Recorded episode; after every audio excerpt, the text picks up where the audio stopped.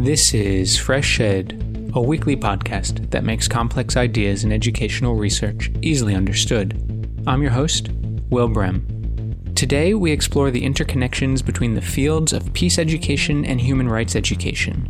With me are Maria Hantzopoulos and Monisha Bajaj, authors of the new book, Education for Peace and Human Rights An Introduction.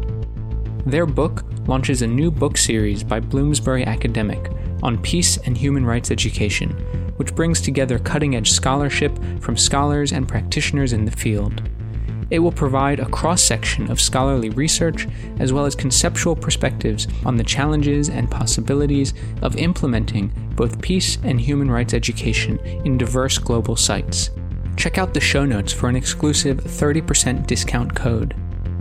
Maria Hantzopoulos is an associate professor of education at Vassar College, and Monisha Bajaj is professor of international and multicultural education at the University of San Francisco. Maria Hantzopoulos and Monisha Bajaj, welcome to Fresh Ed. Thanks for having us, Will. Very happy to be here. Thank you. So, can you tell me to start, kind of a broad question, what is peace education? Yes, peace education, that is a very broad question. But in general, it's a wide ranging field of practice and scholarship that is viewed both as a vehicle to dismantle violence in its various forms. So, this includes direct violence, structural violence, cultural violence, um, but also to build the conditions for a just and sustainable peace. It's a means to teach about peace and for peace. So, in that sense, peace education requires attention to transforming content, pedagogy, structures, educational practices, relationships between and among educators and learners, and also the systems by which we measure the outcomes of education as well. Um, but considering its range and its origins across the globe, peace education is also understandably rife with plural and multiple interpretations and enactments. But that's kind of a general understanding of what peace education is. What is the history? Like, when did it, uh, you know, start? Well, the history of peace education is long and varied. Um, as a field, I would say in the early 19th century, it really started to be legitimized. Um, but it really gained popularity in the 20th century, particularly in relation to world wars and the Cold War. To be clear, though, peace education isn't new, um, or even just, you know, nor is it Western. I think, you know, that's something we get into in the book a little bit. Many non Western and indigenous societies across the globe have been grounded in religious and spiritual teachings and traditions that have sought to educate and lead people to more peace, peaceful and just worlds you know, since the beginning of time. We would say that the development of peace education in the 20th century is really when it has flourished. Um, and though it takes multiple forms and trajectories, and that is contingent upon specific geographical and historical contexts, we discuss sort of three main periods in the book that push the development of the field forward. And this is the intra-war period between World War I and World War II, the decolonial movements emanating from the global south and among marginalized populations in the global north, and then, of course, the Cold War after that. Um, those are sort of the three main chapters. Um, in, in particular, it was peace research that pushed the field forward, particularly these notions of conceptualizing different types of peace, which I mentioned. Um, I mentioned different types of violence, but there were also different types of peace. So initially, peace research focused on direct violence, which is both personal and uh, direct. I don't know how else to say it, right? But this defines peace as the absence of war and violence. Um, and so, this type of peace that corresponds with that is negative peace. And that's explicitly concerned with security, stopping violence from happening, and just you know putting an end to it.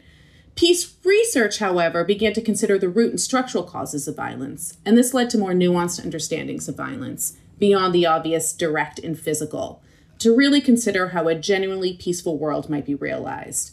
So, by centering these systemic and structural forms of violence, peace researchers introduce the concept of what's known as positive peace, one that relies on not only the absence of direct violence, that is important, but also the pursuit of justice, human rights, and societal well being.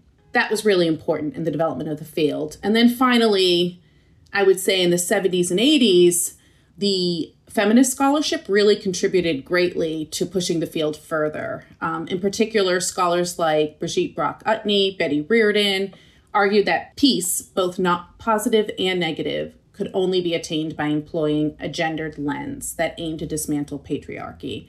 They felt this was really, really important in helping re socialize people away from militaristic ideals, um, away from war, away from competition, um, to build a more trusting, collaborative, peaceful, and just future. At present, I would say peace education is not limited to this analysis. These are all really important, but in recent years, there's been a rise in critical approaches to peace education as well. This includes critical peace education, you might have heard that term, as well as decolonial approaches to peace education. Um, both of these kind of bring in theory from a variety of disciplinary frameworks, as well as highlight marginalized voices and histories to inform peace education theory and practice. That's an excellent overview. I mean, it, it's such a rich field and obviously has a long history. And what's interesting in your book is that you you pair this sort of discussion of peace education with human rights education. So, Monisha, what is human rights education? I know we've you've been on the show before and we've talked a lot about human rights education, but you know, what's a brief overview of that field? Sure. Well, I think it parallels peace education's rise in some ways, but then it also has its distinct features. So similar to what Maria mentioned is that you have these antecedents in earlier times where people have sought to um, expand the rights of some to become the rights of more, the rights of many, um, visions for the rights of all. You have in the, you know, in the 1700s, you have the French Revolution, you have the Haitian Revolution, um, you have the abolitionist movement. The first mention I think we can find in the U.S. of a substantive sort of framing of human rights was Frederick Douglass, the famed abolitionist and later diplomat, um, escaped slave.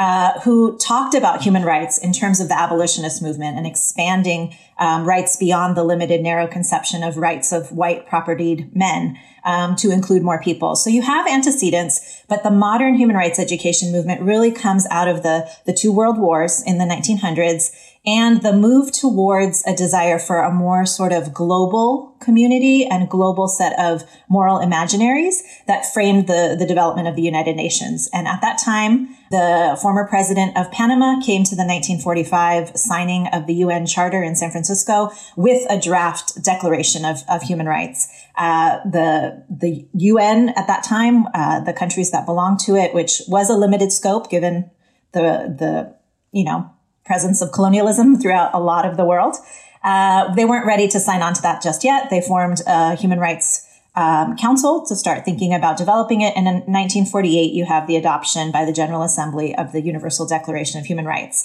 And in the, the debates and discussions over every word, every comma, every concept that went into that historic document, you had questions about the right to education, which came into Article 26 um, being required and, and mandatory for all, a right for all. But you also had questions about what that education should look like. So this particularly was a debate among folks coming out of the of World War II, the Holocaust, um, fascism in Europe, who were saying, you know, we have an educated populace, but it didn't stop the horrors of World War II because what was happening in schools was feeding indoctrination and sort of, you know, the reproduction of, of fascist ideologies at that time. So part two of Article 26 of the Universal Declaration of Human Rights is an important anchor for the field of human rights education, where it says that it's not just a right to education. It's a right to education that leads to the strengthening of respect for human rights and fundamental freedoms. And that's where the field really anchors itself in the modern moment. But, you know, I think as Maria mentioned in terms of decolonization of, of a lot of the global south that ensued afterwards, getting access to education really took precedence. And it was really not until sort of the 1980s, uh, the end of the Cold War, the Vienna um, conference on human rights that happened in 1993 that human rights education really started gaining momentum as a priority for it's not just the legal forms of rights that, that matter. People need to know about their rights in order to be able to claim them and demand them. And so the modern field kind of that's a, a little bit of a trajectory of that. But at a basic definition, human rights education is teaching about rights, but also for the expansion of rights and the expansion of respect for those rights among different populations so that there is this generalized human rights literacy among populations along with basic numeracy and literacy in, in education. And I think what's unique in our book that we talk about is that we don't just focus on, on classrooms. You know, a lot of human rights education has talked about K-12, higher ed, uh, community based human rights education is some of the most vibrant human rights education that exists as part of non-governmental organizations, social movements, communities um, that really seek to take these principles um, into practice, even when they may be excluded th- uh, outside of formal education. And there's both implicit and explicit human rights education. So explicit human rights education would be a human rights class or a human rights textbook or a human rights subject. And implicit is where the concepts and principles and values and attitudes of human rights are infused into other programs that may not use the the nomenclature of human rights per se. Yeah, just to add a little bit, not specifically about human rights ed, but I think Monisha pointing out sort of the historical trajectory of human rights ed, you can see that it kind of overlaps with peace education in terms of, you know, its development. Obviously there's there are clear distinctions and we map those out, but there's something about that overlap in terms of why these fields sort of gained prominence, um, sort of bind the fields in some way. Um, and similarly, I should add, it's it's the implicit and the explicit nature is um, is a really interesting phenomenon because I think often what gets highlighted both in human rights ed and in peace ed are the more explicit approaches, but there's so much implicit um, peace education and human rights education happening everywhere at all times. And our book really tries with some of the examples, we, we do both. We document sort of the explicit and the implicit approaches in the book with the examples that we use. And before we get into some of those implicit and explicit examples, I'm actually quite interested in, in what you think are some of the distinctive features of the field because listening to these quick overviews of each, you do clearly hear the interconnections, right? The historical connections between peace education and human rights education, and perhaps in the sort of more modern conception, how they work through and are supported by institutions of the United Nations. Um, but how are they distinctive in, in your view? I mean, I would say in in Monisha, you can jump in. Mm-hmm. Um, in, in its most in the most critical and transformative forms, the distinctions are actually quite blurred, which I think is a good thing. And I think this is where we were trying to sort of connect in the book. But I will say, in general, peace education is really, um, you know, there's there there is somewhat of a normative perception of what peace is. I guess this is similar in both fields because because rights could be that way too. We sort of push back on that a little bit as well, but because peace education is concerned with explicitly these notions of peace and violence, I think that distinguishes it from human rights. Doesn't mean human rights education doesn't take those up. And it also doesn't mean that peace education doesn't take up human rights. Most often they do. But I would say that's probably uh, the main distinction, just these notions of peace and violence. I don't know if you, uh, for peace education, Monisha, do you do you have anything to add? Yeah, I'll just add one thing to what you said is that I think you know Maria and I um, edited a, a, volume a few years ago, Peace Education: International Perspectives, where we brought together different authors from around the globe talking about localized conceptions of peace and peace education. And what's so apparent when you look at kind of these local meanings and localizations of of peace education, it's really different, right? You have different levels. You have people kind of focusing on inner peace and a more kind of like spiritualized element. You have interpersonal peace. You have kind of collective peace, really focused on, um, you know, looking at the historicity of violence and, um, and tensions and, and peace knowledges and those kinds of things. So I think peace has a lot of different interpretations globally and human rights do as well. But I think with human rights, you have a more articulated kind of body of international law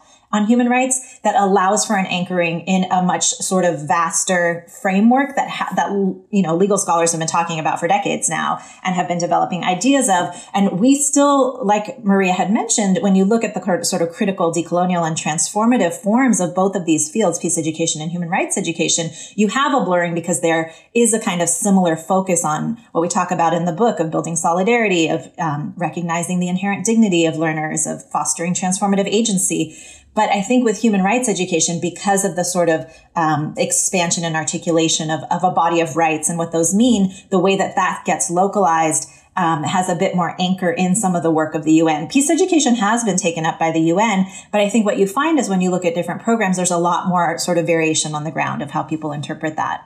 It's really quite interesting because they're they're so deeply interconnected. It's quite hard to actually unravel how they're distinct in a way but I think you did a really nice job of, of pointing to some areas. So let's go into how they are really truly interconnected, and particularly in some of the concepts and ideas. And Monisha, you were already raising some like solidarity, but how do you see these two fields as being interconnected?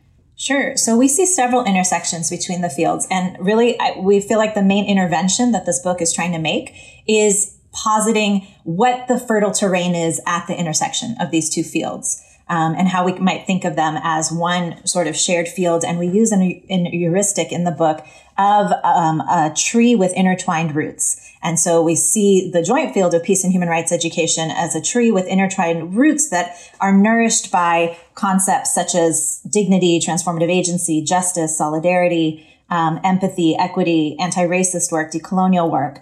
And we definitely are, are situating the decolonial transformative strands of these two fields as really joint and sharing um, a focus on contextually relevant curricula, pedagogy, recognition of learners' inherent dignity. And this is really important when we talk about in the book, too, how so many marginalized communities have been made to feel less than human and in, in internalized a lot of those beliefs. I see that a lot in my work, my long-term work in India. I looked at Dalit and Adivasi communities, Dalit being formerly called untouchable quote unquote Adivasi indigenous communities who often feel like they're not even worthy of rights because of histories of domination and um, extreme forms of brutality that have made people feel less than human so that when treatment that is less than human comes at their way, it's hard to interrupt those forms. And some of the localized forms of really radical human rights education that have happened have had to engage in this way of really thinking about dignity um, for marginalized communities in ways that that can even get you to the point where you want to demand your rights because of these processes of, of dispossession and marginalization that have been so terrible.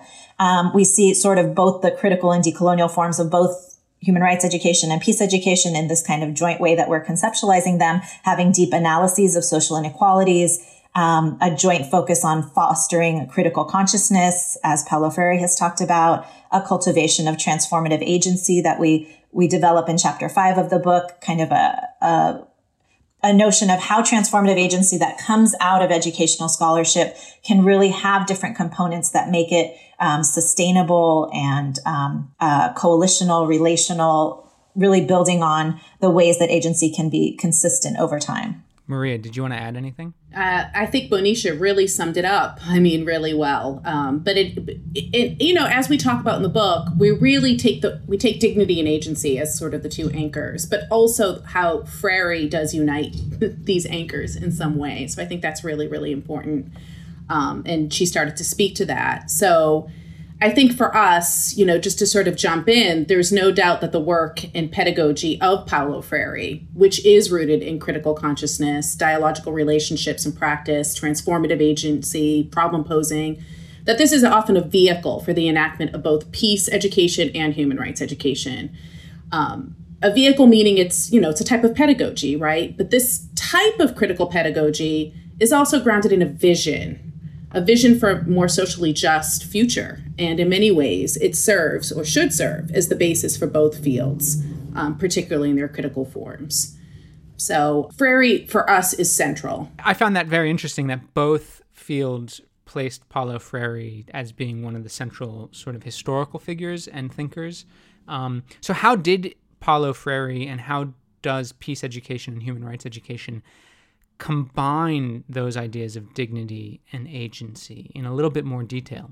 Well, I'll start a little bit with, and, and Monisha can maybe pick it up, but I'll start a little bit first just with Freire, just unpacking a little bit more, you know, the tenets of Freirean pedagogy, you know, the first of which, and I think this is really important to articulate here, is that you know, Freire believed that hierarchical student teacher relationships mirrored the relationships of the oppressed and the oppressor. So, really central to his pedagogy was equalizing both parties' role in the co construction of knowledge. And he also pushed, you know, the idea that that knowledge is never neutral, right? And so Freire not only believed that students and teachers could work towards each other's liberation by acknowledging these things, but also move towards a more just and equitable society grounded in collective freedom, right? Um, and central to this was problem posing, which is in which the learner critically reflects on the world and the world around them, and then takes critical action to transform it.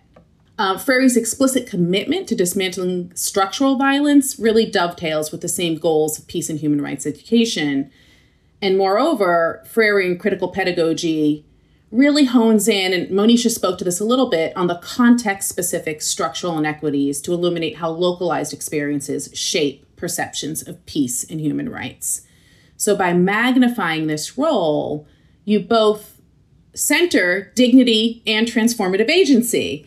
So, I'll speak a little bit about dig- dignity, right? Um, you know, human dignity in many ways is the underlying and generative principle that defines the enactment and purposes of peace and human rights education. I think Monisha spoke to that with some real concrete examples earlier. And more specifically, the critical and transformative approaches to peace and human rights education privilege, agency, experiences, struggles, and the beliefs of the learners, as I spoke to before, this equalizing process that everyone co constructs knowledge, everyone brings knowledge, that is used to not just transform one's, well, first to transform one's own world, but also kind of contribute to a more just uh, and sustainable and equitable world beyond that as well. But I think what's important in how this connects to dignity is that these approaches valorize learners as agents. It's, it's really hard to separate the two things, right? Dignity and agency, really. Yeah. And so placing primacy on um, on learners' perceptions or learners' a- agency you are also placing primacy on human dignity. So while these approaches are generally found in grassroots and collective social movements, we also believe that they can actually happen in schooling contexts as well. I mean, there are some limitations, but that's particularly if there's a more radicalized reconception about the purposes of schooling. So dignity is inherently linked to agency just because um, agency acknowledges the humanity, basically, of the, you know, for lack of a better word, learner, participant, actor, however you want to call it, uh, however you want to call the person or the group of people that are involved. So is this connected to democracy? In the sense that democracy is ever evolving and changing and um, is always striving for a more inclusive, collective, just world. Yes, I think it depends on how you define democracy. Is it connected to, you know, representative democracy or parliamentary democracy? Maybe in some ways and maybe not. But I think in a real sort of kind of radical sense of democracy as a verb, as always striving and moving towards something more just, yes, there is a connection, perhaps. Mm-hmm. It's sort of that idea of the democracy where people are sort of in constant conversation, trying to reach consensus, have the agency to share their ideas and their opinions and their beliefs, and working together on, you know, having that agency on um, to, to do something in the world, whatever that is, and, and it's through that collective response. So it is it's much less about voting and much more about, as you said, the verb, the participation. Yeah, I think participation um, connects this idea of transformative agency and transformation is important too right? Um, it's also connected to being um, coalitional relational. So this is where the intersections are. But in the book we don't really connect it in that explicit way to democracy. We did not we don't take that up. I mean i think it's kind of implicit and implied but it also democracy is just a really fraught word I, I think all of these all of these concepts are fraught on some level, right? Well, I think that's where the book comes in a bit, right? Because we do try to give some some precision to how we view these concepts coming into these fields to kind of animate the more critical and decolonial directions that these fields have been headed in for some years now, and that we sort of lay a research agenda for them to continue to head in. Um, so, I in um, some of the chapters we do talk about Dewey and his early conceptions of democracy and education. Build on those with with theorists like Paulo Freire and and more recent theorists as well, who are moving us towards the role that education in and outside classrooms can play in fostering this sort of transformative agency that can be individual, that can be collective, but that can lead to social change. But we're also really want to acknowledge localized context, right? And so that's why I say democracy is a fraught word sometimes because it is. Um, we're attentive to localized contexts and how agency and dignity kind of frame them. I guess that's probably the best way to, to say it. Mm-hmm. Yeah. I, yeah. I mean, I, I think I understand. I mean, it's it's trying to move away from any universalized notion. So, but I want to I want to pick on this idea of the decolonial approaches and the, the decolonial sort of directions that you see these fields um, potentially moving in and in the directions that you'd sort of like to see them moving in. Can you unpack, you know, what what are these directions? How do you see decolonialization interconnected with peace education and human rights education?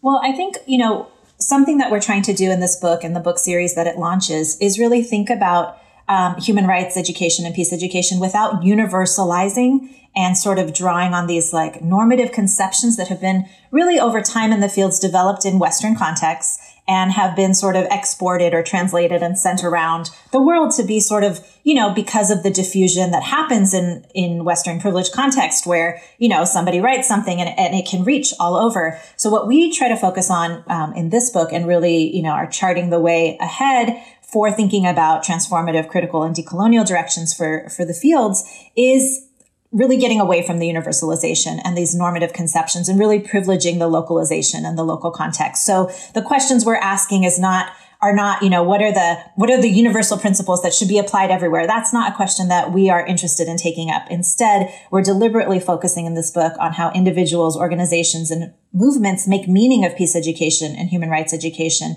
to bridge the gap between rights and realities for marginalized groups. And much of the scholarship that exists that does focus on universal and normative dimensions, um, it has limited information about what is locally meaningful. What does human rights mean in a local context? What does peace mean in a local context? And what is the agency of local actors in using these global concepts for their own strategies for struggles for justice and, and gaining attention or gaining legitimacy? Um, why does a local NGO in a rural community in in Bangladesh use human rights as a framing for their work with um, women who are are have not had access to schooling or have access may not have access to property rights etc why is human rights considered a, a, framework that is utilized? And what does it do for that organization in terms of linking to a global conversation that can gain it legitimacy can gain it funding can gain it recognition and plugging into a larger framework globally. So those are the kinds of conversations that we're we're ha- we're trying to to have in the book and and encourage others to have is to really look at the local and from there look at how it sort of creates a prism for the ideas of peace and human rights education to be refracted in multiple ways rather than looking from the top down saying here's how it's been defined by a scholar in the west and you know let's see if we can apply it everywhere. Those aren't questions that we want to take up and that we think have not done much to advance the field in the years since some of those, um, you know, those approaches that have existed earlier have not been that useful to to the advancement of understanding how local actors really, you know, examining local agency and, in taking up these these ideas and and refining them and recirculating them from sort of a more bottom up approach too. You know, if we think about those hierarchies globally. But also, just to add to that um, that point that Monisha just brought up about different collectives and groups maybe trying to legitimize their causes by attaching themselves to these larger projects, even though they've been doing the work implicitly. You know, there's the flip side of that too, right? I'll take peace education as an example, right? There are, you know, lots of uh, communities working towards building, you know, more just and peaceful, sustainable futures, but really shy away from the word peace because in their particular context, it could actually undermine the work that they're doing. So all of these are kind of important ideas to sort of take up in the work. And we, we think the direction of critical peace ed and decolonial trajectories of peace and human rights education sort of take this up in a way, kind of looking at those nuances, right? I'll add on to what you just said. I think human rights is similar, right? In some contexts, using the term human rights can result in tremendous government rep- repression by state forces.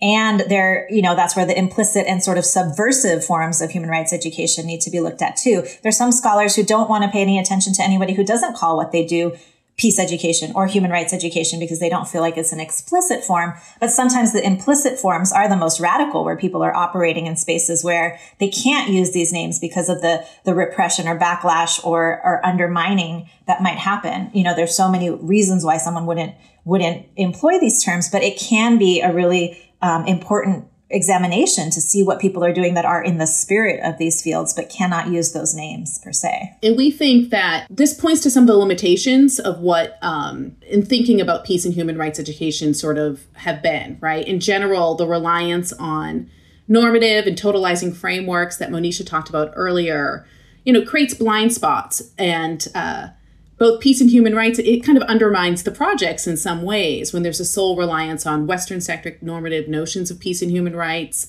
when there's a failure to acknowledge the the really specific sui generis contexts, you know, including the ways in which race and coloniality inform local practices, that's often missing from some of the peace education and human rights education literature. Not always. And I think I think in our book we highlight some and there is growing research with these decolonial trends. There are many scholars taking this up now. Um, but I think it's important to look um, at these contexts to understand um, how violence occurs in those contexts as well. And of course, the dismissal of marginalized voices, um, and also the need for a teleological outcome sometimes that doesn't really attend to or benefit, you know, the people that are supposed to be on the quote unquote receiving end of peace and human rights education. So we just think that in both peace and human rights education, this attachment to specific outcomes can sometimes undermine the really amazing work. Um, and so that reflection is also key. So our book, in a way, is just sort of pushing through some of these limitations, but it doesn't mean it, it's a panacea or solves it or anything, too, because that continual reflexivity is so crucial. Like we can, we need to continue to movement. movement is really important. We continue to move forward, reflect, think, reevaluate, assess and um, both us as scholars, but also that this is what we sort of um, see needs to happen among practitioners um, and agents as well. One of the unique contributions, I think, of our book is also that for the book series that this book launches, the kind of first ever book series on peace and human rights education with Bloomsbury Press, um, is that we have an advisory board of um, thought leaders and scholars from around the world who've been working in peace and human rights education. And in chap in the last chapter of the book, we we interviewed advisory board, editorial board members um, to ask them their perspectives on advice for scholars, um, directions that the field should go in, transformative, critical, decolonial sort of perspectives on the field. And so that's a part of the book that I think is unique is really this intergenerational um, dialogue um, with us, you know, that places these thoughts and ideas and, and, and perspectives in conversation for readers and, you know, whether those are students or, or scholars in the field or practitioners to engage with. And, you know, we really hope that it can be the, a start of a conversation and maybe a place where people can can put their ideas and their research um, plans in in conversation with with folks um, in ways that are meaningful. So I think that that's a unique contribution of the book as well. Well, Maria Hantzopoulos and Monisha Bajaj, thank you so much for joining Fresh Ed. Thanks so much, Will. Thank you for having us. Maria Hantzopoulos is an associate professor at Vassar College, and Monisha Bajaj is a professor at the University of San Francisco. Their new book is Education for Peace and Human Rights An Introduction. A transcript of today's interview can be found at freshedpodcast.com. Please note that opinions expressed on Fresh Ed are solely those of the host or the guest interviewed, not Fresh Ed, which takes no institutional position. If you've liked what you've heard today, please rate us on iTunes or wherever you listen to podcasts. Reviews really do help. Fresh Ed's team includes Sherry Yang, Lucy Guaba, Fatih Akhtas, Ingjung Cho, Obafemi Ongunle, Diang Jian, Annabella Afro Boteng, Anya Lin, and Phyllis Che Mensa. Original music for Fresh Ed was created by Digital Primate. Fresh Ed is an independently run podcast without advertisements and is made possible by the support of the Open Society Foundations, NORRAG, the ShockDev Family Fund, and listeners like you. Please consider donating to Fresh Ed by visiting freshedpodcast.com slash donate. Thanks for listening. I'm Will Brehm, and I'll be back next week.